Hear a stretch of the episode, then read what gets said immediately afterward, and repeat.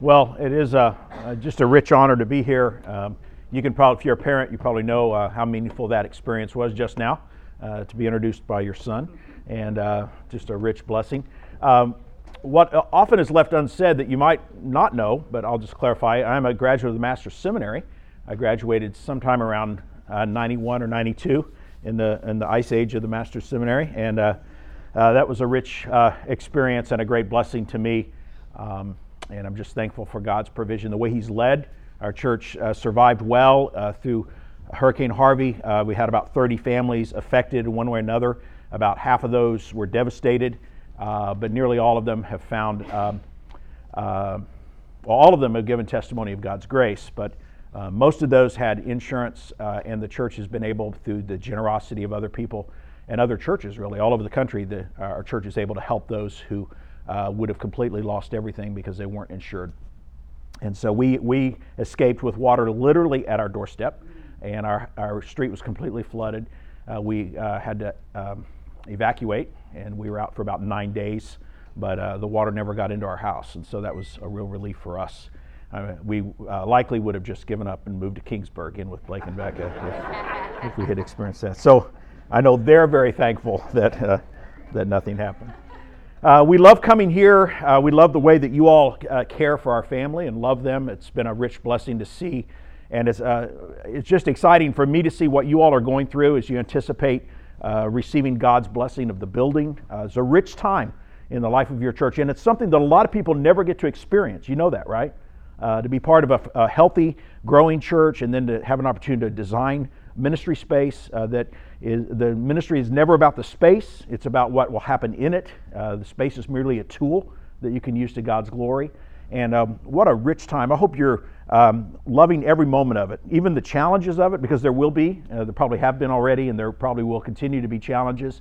But uh, just enjoy that because, uh, man, that's such a great thing that so many people never get to experience. And uh, we're so excited for you. And I tell people all the time when they ask about Blake, I tell them about your church and about the way you've uh, loved them well, the way you love the gospel, the way you love uh, Bible ministry. And so, uh, thank you for being who you are. And uh, we're excited about what's going to happen, what's happened already in the last 10 years, but what's also going to happen as you continue. I've been in this class a few times and have been really blessed by um, Scott's teaching. It's Scott, right? I said it right? Uh, what a great job he's done. Uh, he must love the Old Testament because it seems like every time I'm here, he's in the Old Testament. Um, and so uh, it's an honor to be here, and uh, please express to him my gratitude. Uh, I don't take this for uh, granted by any means.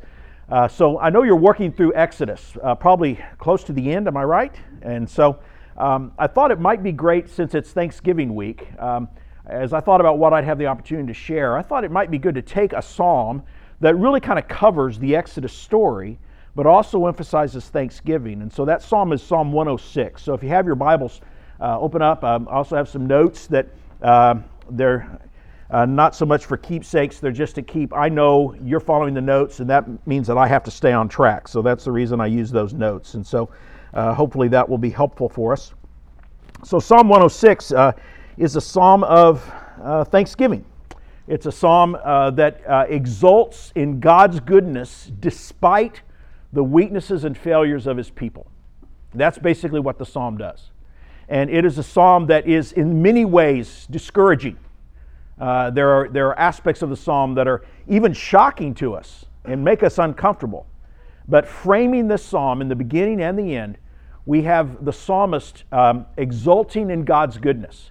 For those of you who care about these things, uh, this is likely a post exilic psalm, or perhaps it was written during the exile. Scholars are not exactly sure.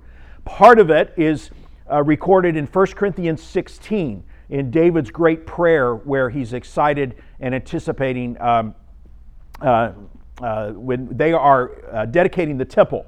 You'll find uh, aspects of verse 1 and also the last couple of verses in 1 Chronicles 16.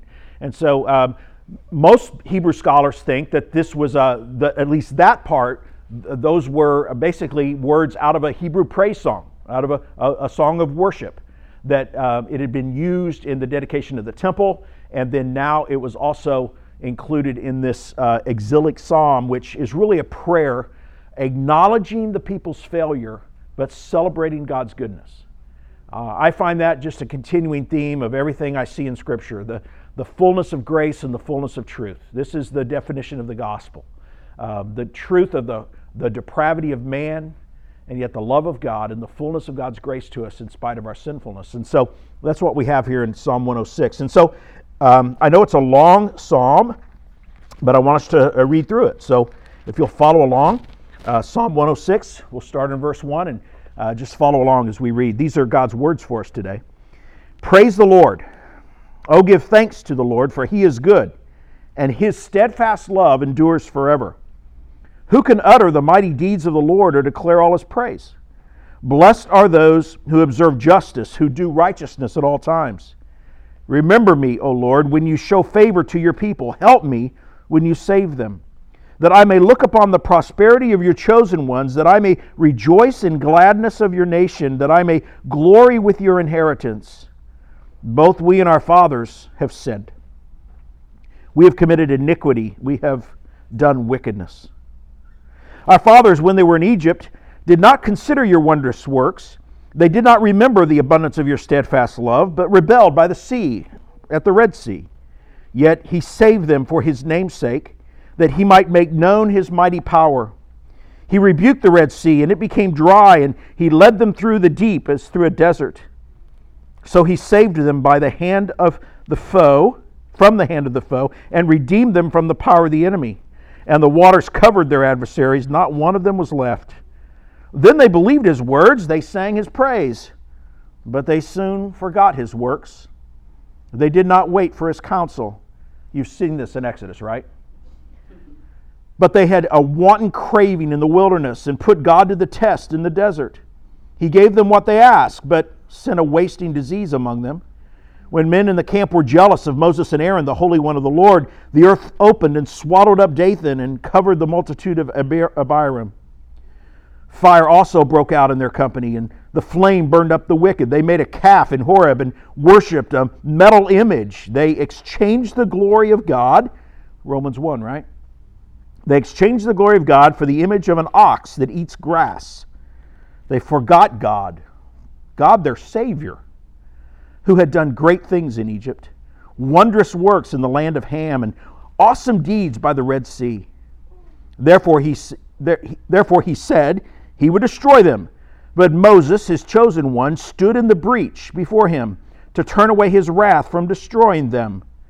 Then he despised, then, excuse me, then they despised the pleasant land, having no faith in his promise.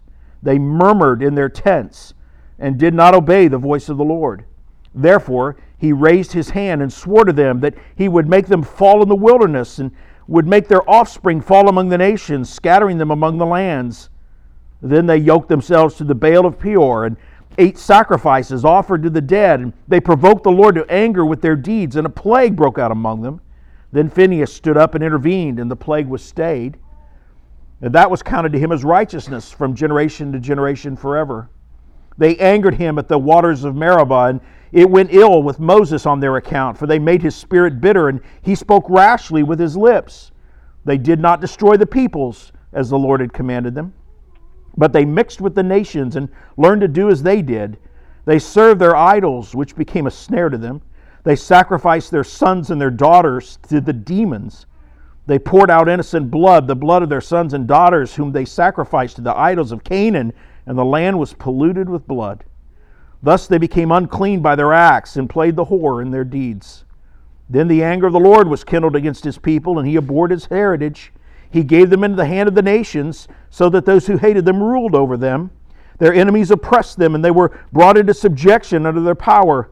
Many times he delivered them, but they were rebellious in their purposes and were brought low through their iniquity. Nevertheless,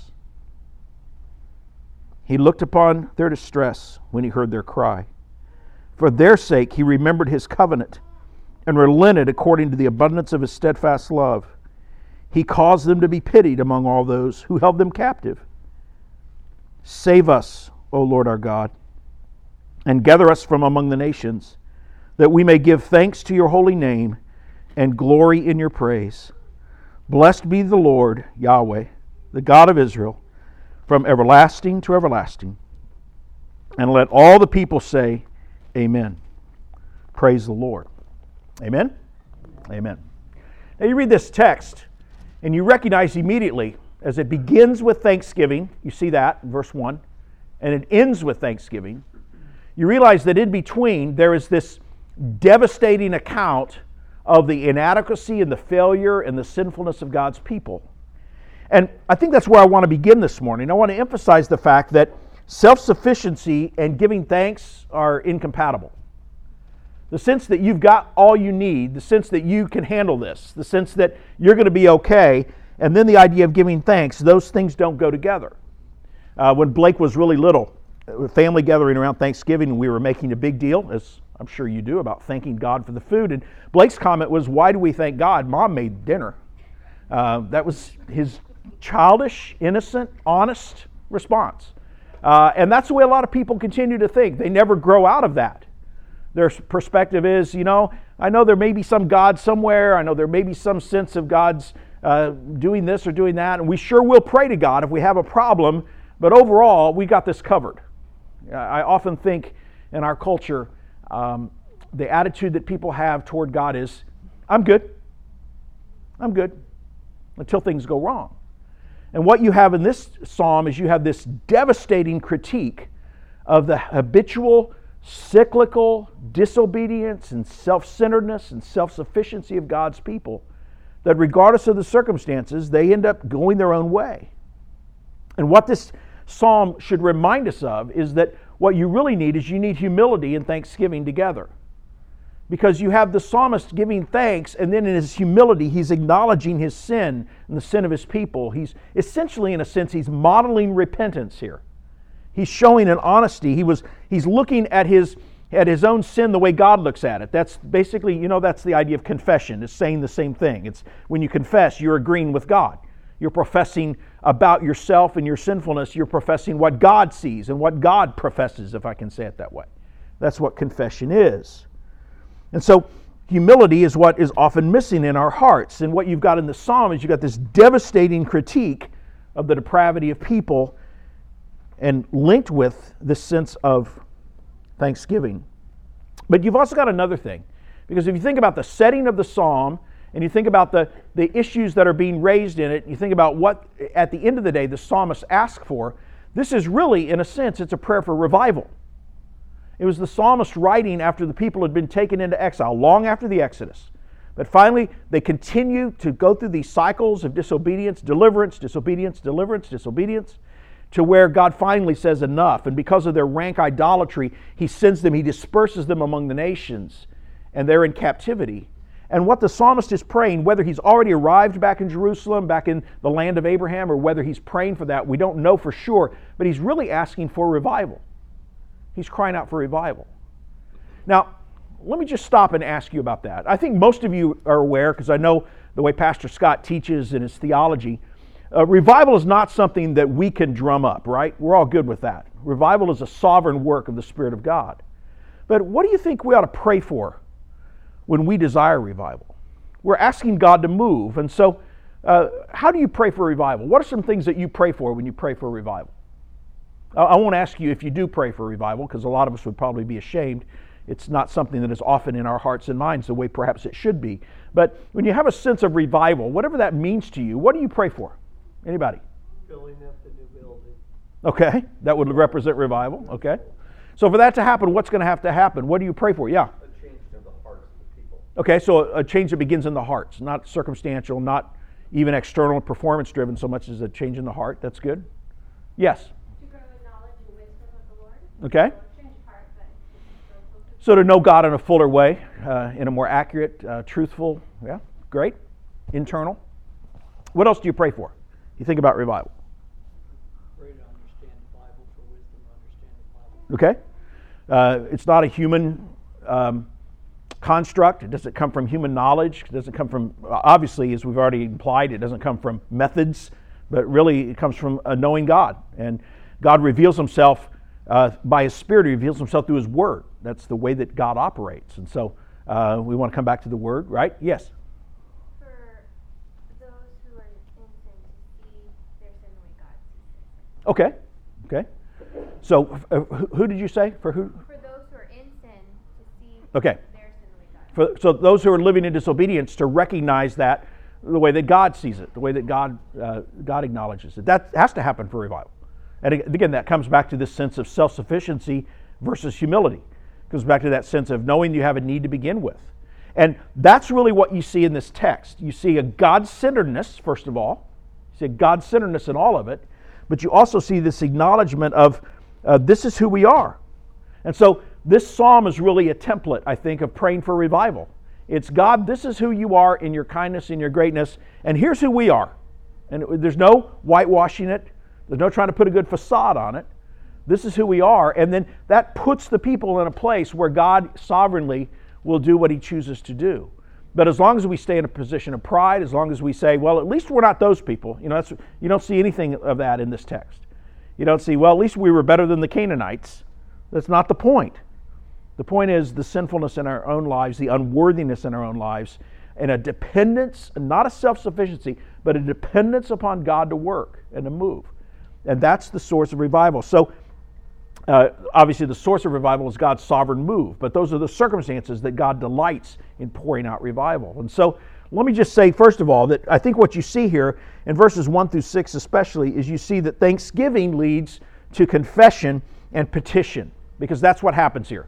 In the setting up of this psalm, the psalmist begins and he gives thanks to begin with, but that immediately drives him. It, it's, if, if you'll allow me, let, let- just try to imagine for a moment. I know this is just my teaching, my idea. This is not necessarily from Scripture. I think here's what's going on in the mind of the psalmist. It's verse 1. He says, Praise the Lord. Oh, give thanks to the Lord, for he is good, for his steadfast love endures forever. And then immediately, I think in his heart and mind, what happens is, us, not so. And so, why is it that his steadfast love endures forever when we have so consistently and, and, and faithfully, in a very negative sense, regularly gone our own way? That's what makes the, the steadfast love of God so astonishing. And so he's recognizing that as he gives thanks, it immediately leads to wait a minute, this is how good God has been to me. This is how good God has been to our, our people. But this is what we've done. This is the way we've lived. This is our DNA, was basically what he's saying. And then you have a whole psalm that, again, is kind of difficult to read and not very fun to think through. But what we find here is that when you really give thanks to God, it drives you also into petition, but that petition is not for more stuff. You catch that? It's not for more stuff, but it's really a petition of God's presence and God's forgiveness and God's kindness. And so there's this, this sense of confession. You could really have read this Thanksgiving, it really leads to repentance. Thanksgiving leads to repentance. And so let me just comment on a couple of things um, in this text. I think it's interesting. He asks a question, and I don't think it's merely rhetorical. I think he answers it. In verse 2, you see in verse 2, he says, Who can utter the mighty deeds of the Lord or declare all his praise? And then he says in verse 3, Blessed are they who observe justice, who do righteousness at all times. I think he's answering his question. These are the people who can praise God. Uh, people who don't have a relationship with God and, and don't, don't be concerned about works righteousness in verse 3, that's a very typical Old Testament way of describing people who are under God's covenant, who are faithful to Him, who manifest faithfulness to Him. It's not, not the assumption of the psalmist that anyone is perfect. It's not the assumption of the psalmist that anyone has earned their favor, God's favor. Uh, the psalmist in other places knows that no one does righteousness all the time. But this is a poetic, kind of a generic, maybe hyper, hyperbolic, hyperbolic way of talking about those who are under God's covenant, those who are faithful to Him, those that God has been kind to. And what the psalmist says is you can't really praise God unless you've experienced His kind favor in view of your sinfulness. People who are not in the faith, it's not only that they, they, they can't even understand the nature of God, much less praise Him. And we saw this in Harvey. I don't know how much of that you watched, if you watched any of the coverage, but you know, I we, we're delight. I think we're almost at the point where we could call ourselves Texans. We've been there 15 years, and uh, you're almost accepted uh, after that amount of time. But um, but there's this real sense of pride, and the sense of of you know the, the people even in our neighborhood and all the neighborhoods, even all across the city, they didn't wait for the government to come solve their problem, but you have neighbors helping neighbors, and that's kind of a Texan thing. And you had people risking their lives, and we had the Cajun Navy who came over from Louisiana with their boats, and they were kind of rescuing people. It was, it was great to see in our city. But you had all of these people, and and it, it was a real struggle for me to wa- walk through this with our people because you have that glorious neighborly support and encouragement, and uh, and we were all thanking God for that. But m- most of those people have no profession of faith in Jesus, as, at least in a genuine way, as we would understand. And yet you have them, you know, helping their neighbors and sacrificing and uh, even to some degree at risk. And, and so there's a sense of, okay, then what's the difference between, what's the difference between a believer who, who does that kind of thing, who serves their neighbor, and just a good neighbor who serves the neighbor? And here's the difference. The difference is the good neighbor is doing it with no perception of thanking God, even for the trial.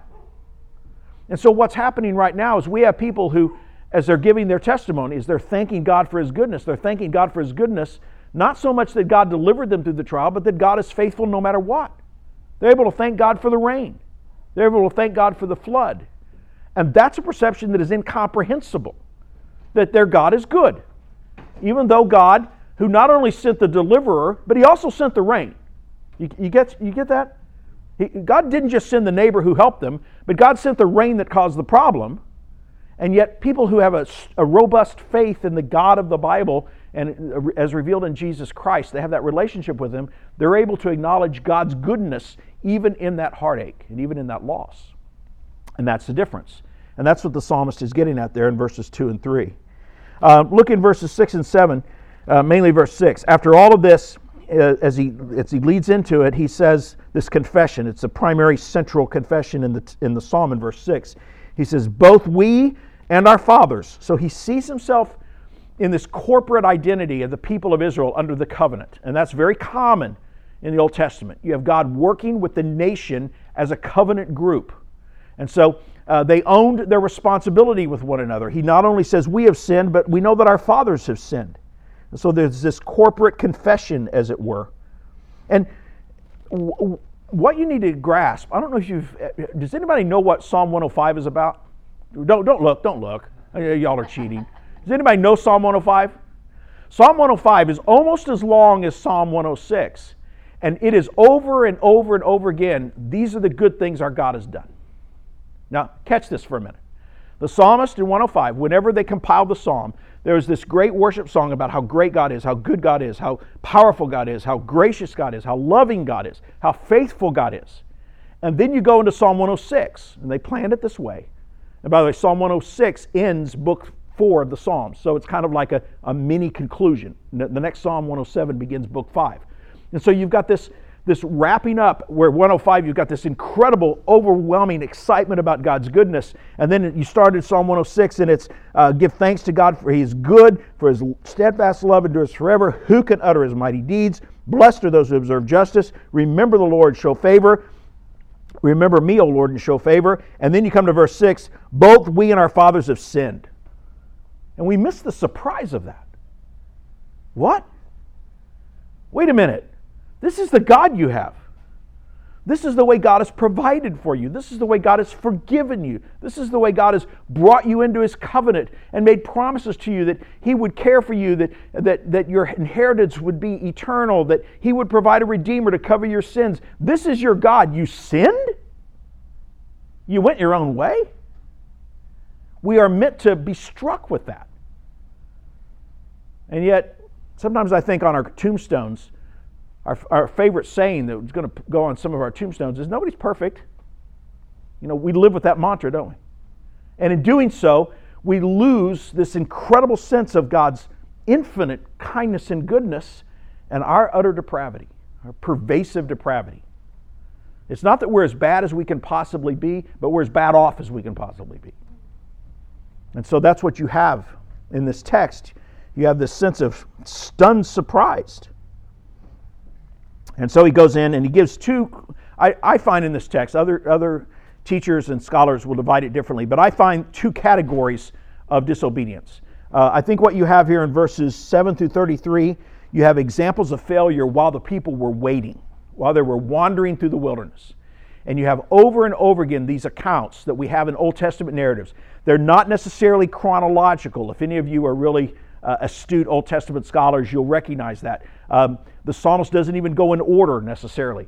but he lists all of these places where the people, as they were wandering in the wilderness, as they were moving into the wilderness, and then we recognize that they sinned and they had to live out their lives in the wilderness. Through that entire process, they were waiting for the fulfillment of God. And yet, what they did is they failed over and over and over again. And you have this kind of debilitating list of all of these things that, if you're like me, you remember these stories from Sunday school. You remember Moses getting mad at the people and, you know, st- striking the rock and, and being angry. You remember the story of the of the murmuring and the and the fiery serpents that were sent. You remember the story of, of Moses, God in his anger expressing his wrath and, and expressing the desire to do away with his covenant people, and Moses standing in the breach. And who's that an example of? Who did we need to stand in the breach to turn away the wrath of God? Jesus himself. And so you've got this examples of, of all during the time of wandering and the time of waiting, you have people, these people in disobedience. But look in verse 8 and you'll see it. So that begins in verse 7, where he begins the accounts. He says, Our fathers, uh, when they were in Egypt, did not consider your wondrous works, etc. And then look at verse 8. Yet he saved them. Often the Psalms do this. You've seen this before, where it'll go between you and then it talks third person of God. It's just an odd feature of Hebrew. It says in verse 6 Yet he, speaking of God, he saved them for his name's sake, that he might make known his mighty power. Now I want to stop here and camp for just a minute. Look at that verse again. What is the reason God did all of this? He did it for himself, yeah. What, what problems are raised by that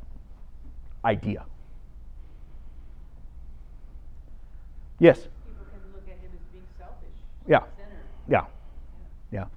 This is a, uh, once again, you have here kind of a, a fundamental dichotomy between people who understand any kind of biblical theology and people whose theology is driven in man centeredness. Because God ple- is pleased to do what he does for his own purposes, for his own glory. And I remember, I, I didn't get that, even though Psalm 106 8 was in the Bible the whole time I was in Sunday school, the whole time I heard preaching growing up. But I didn't get that until much later in my life and ministry, early, I would say early in my ministry, uh, before seminary, but I'd already been in, in ministry. And this idea, I began to be exposed to this idea over, go, over again that whatever God does, He does for His own pleasure. Because I'd been taught, as many of us probably have, I'd been taught a very sentimental view that all that God does, He does because He loves me. This is what God does. He does it because He loves me which makes me kind of the center of the story. This is my story, and God's a role player in my story. And what I began to see in Scripture, and if you honestly look at Scripture, it's all the way through, it's from Genesis all the way to maps, right? Is, is what you've got is you've got God who does what he does for his own purposes. He does what he does for his own for his own glory. And it's exactly what you said. Uh, this sounds so self-centered. And uh, you know, just a little bit of of family honesty here. And Blake's getting nervous already. It's not about me. It's not about him. It's about when I was raised. Uh, my parents were huge on this thing of you don't you don't uh, you don't ask for yourself. You, you don't you don't put the spotlight on yourself. You know you, you always deflect to other people. It was like it was this crazy thing that uh, they were kind of over the top with it. That it's not about your comfort. It's not about you know they don't be selfish. Don't be self-centered. And so then I had this. I began to deal with this view of God where God was exactly what I was told I shouldn't be doing. And yet I'd always been told that I was supposed to live my life and look like God. I was supposed to, to represent, you know, the image of God in my life. And so I had this dissonance that uh, I had to work through. And of course, you, the, the answer to that is in the truth that if God desired anything less than his glory, he would be desiring less than best. And therefore, he'd be less than God. For us to desire our own glory it's all for mixed motives and it's all driven with, with uh, wrong motives and with a sinful heart. But God exalts himself because that's the absolutely appropriate thing for the God of the universe to do. And anything less would be not kind to us, would be denigrating to his own glory, would be contrary to his image, to his very nature, It would be, at, at the end of the day, you can use the phrase inappropriate. But here's what I think happens. I, I think you're exactly right. I think we're uncomfortable about that because of the, the you know, the, the new atheists use the term that God, uh, especially the God of the Old Testament, is this megalomaniac God, you know, who has to have everything his way and it's all about him. And I think, I think it used to be that people were uncomfortable with that because of the reasons we just acknowledged. Because a lot of people raised like I was. You know, you don't put yourself forward, you don't make yourself the center. You know what I think is true today? I think people don't want competition. I think they, they want to be their own God. And, and they don't say it that bluntly. But why would I submit to the God of the universe? I've got every right to have it my way as much as He does.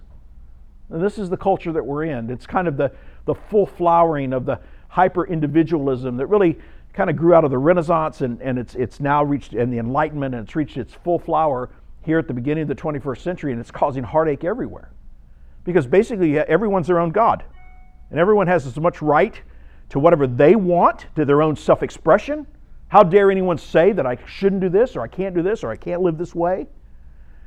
And so, once again, you see this dichotomy between a biblical theology which says my comfort doesn't really matter in the big scheme of things.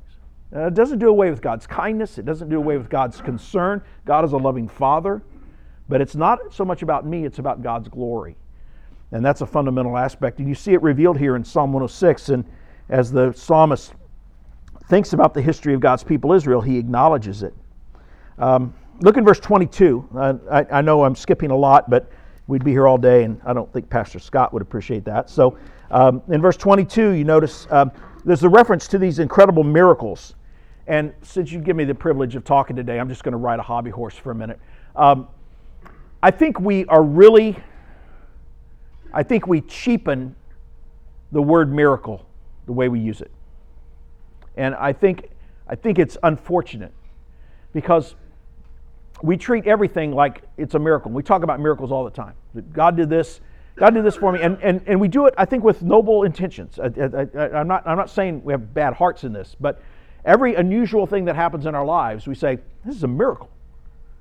And, um, and when we do so, we are using language in a way that uh, Scripture does not use it, and we also are robbing that language of its richness and its depth. And let me tell you what I mean by that. In the Bible, a miracle was a raw miracle. It's not just that when the people came to the Red Sea, it's not just that they had to wade through the water because it was low tide. Well, what does it say? It says it was dry land. It was pure miracle. It was unmistakable. It wasn't like, and I don't, I don't mean to be unkind, but it wasn't like these things you see on television, which, you know, uh, you know, God, I had back pain for 20 years and now my back pain's gone. And how do I know that? I, I, it may be that God was kind to remove your back pain, but to call that a miracle, it's unverifiable.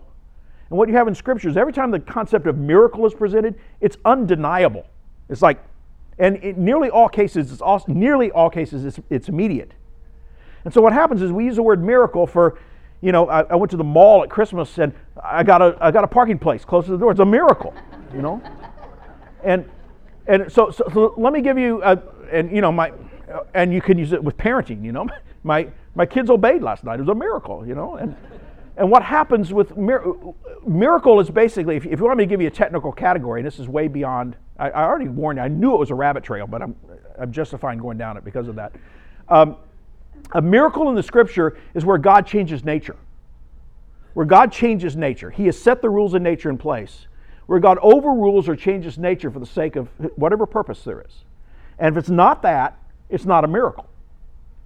But now, don't give up yet. Just hold on a minute. Because I believe that God is providentially controlling everything. And I would suggest to you that that's as big a miracle as anything else. That the God of the universe is so omniscient and omnipotent and om, uh, omnipresent. He's everywhere. He knows what he's doing. He has all power so that every circumstance of life. So I can say, God, thank you in your providence. You gave me a parking place at the front door. But I'm not going to call it a miracle. Because I think what that does is I think it guts the idea biblically of what a miracle really is. And then I think beyond that, what we need to recognize is what's the greatest miracle we ever experience? And for many of us, it might be the only miracle in this life we ever experience. It's the fact that God takes a re- rebellious, dead, sinful heart and he transforms it into a lover of himself. Now, that's a miracle. And when you cheapen the concept of miracle, you cheapen, I think, and I, when, I say you in a sense of being harsh because I do it as well. I talk about these great things that seem like a miracle, and they are just the stunning providences, which is the term the, the, um, and sometimes they would use the term hard providences, the, the Puritans would talk about. A belief that God is in control of all things and God's kind providences come and we thank Him for those things. He's in control of all things, and that's a miraculous concept. But a miracle is where, in an answer to prayer, He changes nature. So, and so then the question always comes well, does God still work miracles today? I think it's very possible that He does. He's surely able to. But I think if we call everything that is unexplainable to us a miracle, we cheapen the meaning of the word. I think if we call things that can't be verified as a miracle, we cheapen the meaning of the word. And I think what we're missing is that it doesn't matter because we give thanks anyway for God's providence, who is working his purposes, no matter whether he answers our prayer for healing or he doesn't. And so that's my rant on miracle. And I know some of you want to argue with me, but I'm going to keep going. So um, here we go. Um, where am I? Raw miracle. Uh, uh, one more thing in verse 25. Uh, I'll just point this out, and it was humbling to me. Um, it says in verse 24, they then they despised the pleasant land, having no faith in his promise. That's when they they didn't have um, confidence in the promise of God that he would deliver them in the land, so they had to wander 40 more years. And then it says they murmured in their tents and did not obey the voice of the Lord. And if you remember that story, in their murmuring, God ended up sending the fiery serpents, remember, and, and biting them, and they were dying. And uh, let me just, just, I'll just throw this out for you to think about. Murmuring against God is a serious sin. Murmuring against God, He counts it as a serious sin. And in this context, you kind of get the idea why. Because God has provided for His people. This was the generation that saw the 10 plagues where the plagues, each plague represented an in your face trash talk against the idols of Egypt, right? And then God delivered them through the Red Sea on dry land. And then they're there, they're murmuring against God. Now, I don't know about you, but I think in my life, I'm likely not going to fall because of some kind of sexual immorality. I'm, there's not going to be a big financial scandal where you find out I'm running a Ponzi scheme. But if God really revealed my murmuring heart, I wonder if I'd even still be qualified for the ministry. The things I murmur about. Uh, one of the old commentators said it this way uh, If this were the only sin, still the whole world might be justly destroyed. Murmuring against God. And so be careful. This kind of goes with that thing we were just talking about, about God's providence. And God did not allow his people to continue in their murmuring he showed us what he thinks of it with fiery serpents. And so you have to be careful. Now, here's what I think. I, I, as a pastor, I, I, always try to put myself as a, as a shepherd in the hearts of people and thinking, and I, I always try to give them grace. And so here's a position I could take. And again, I recognize it's not really the biblical position, but bear with me for just a minute. The people of Israel are wandering in the desert.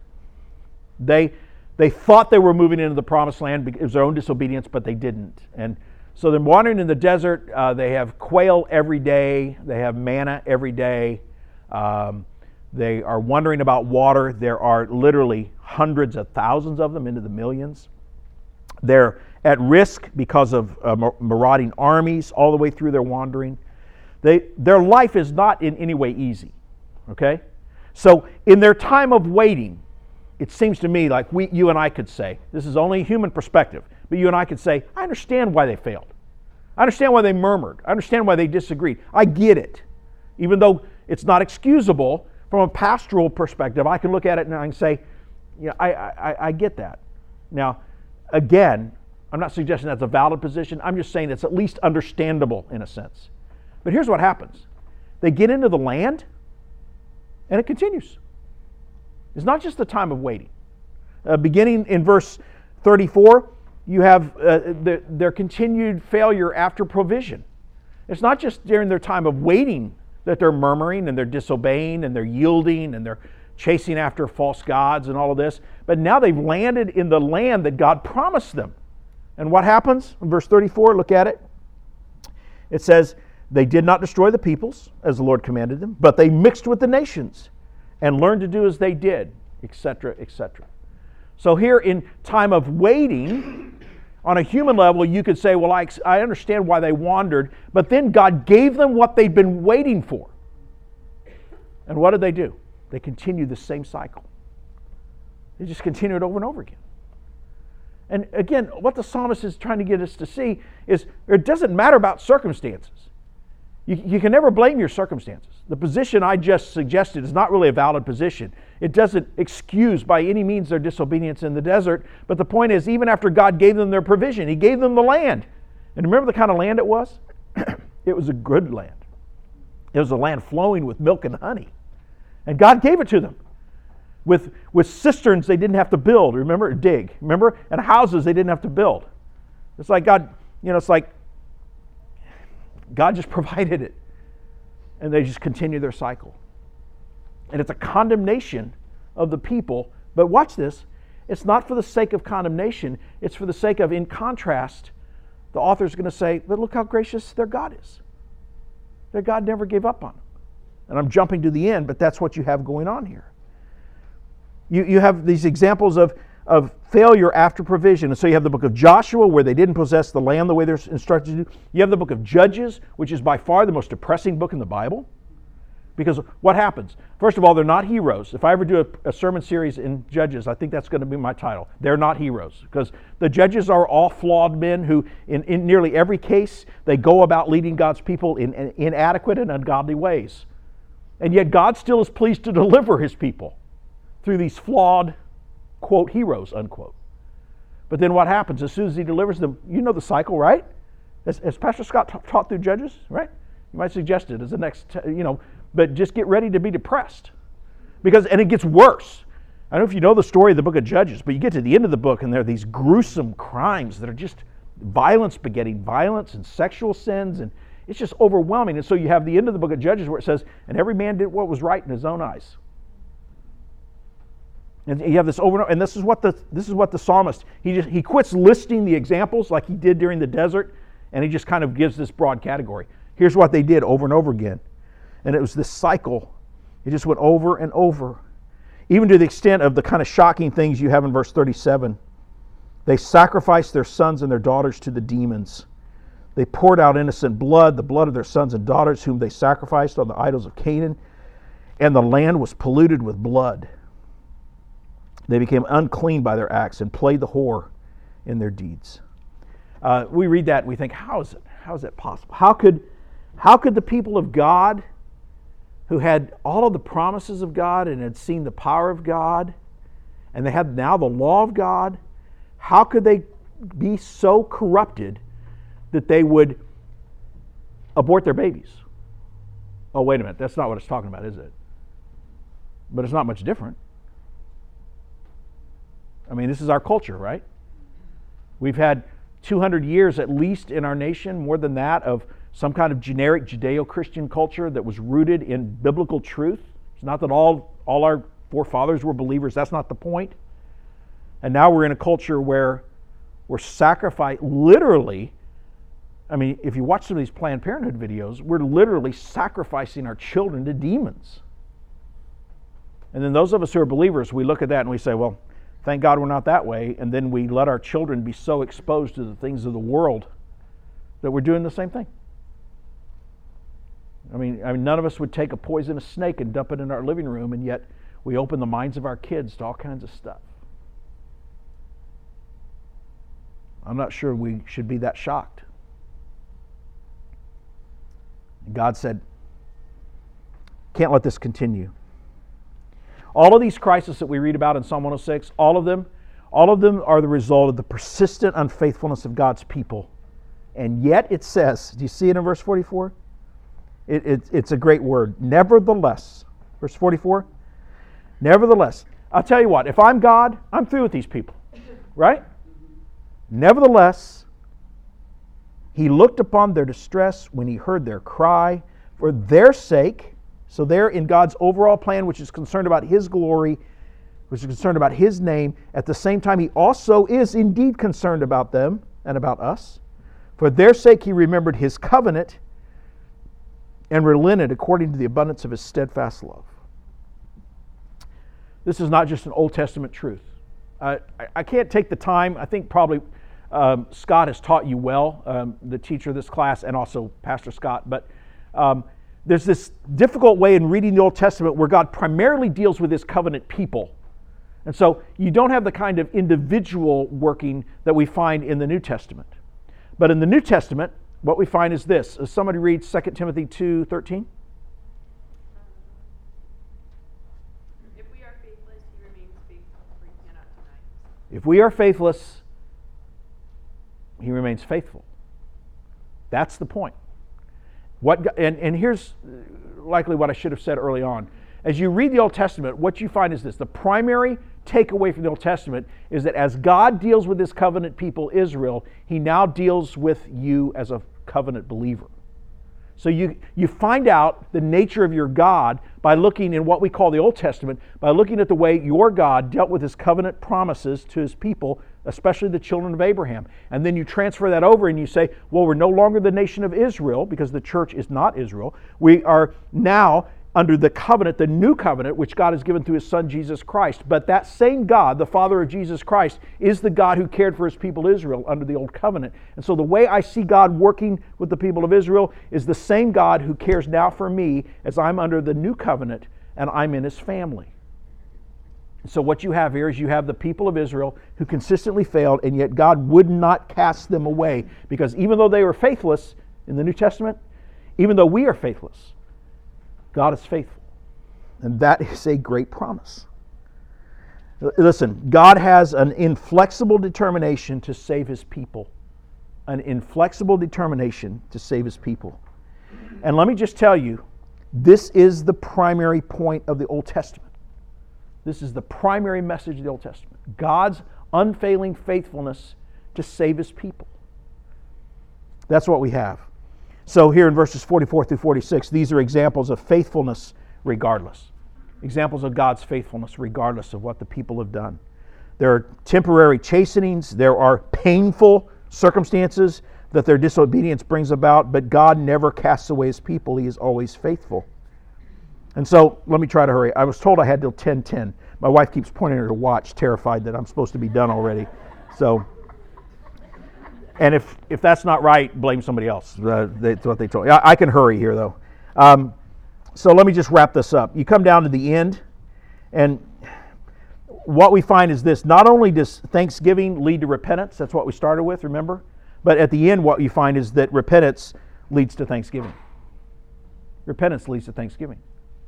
Uh, so it's a cycle. You say, well, wait a minute, which is it? And it's both.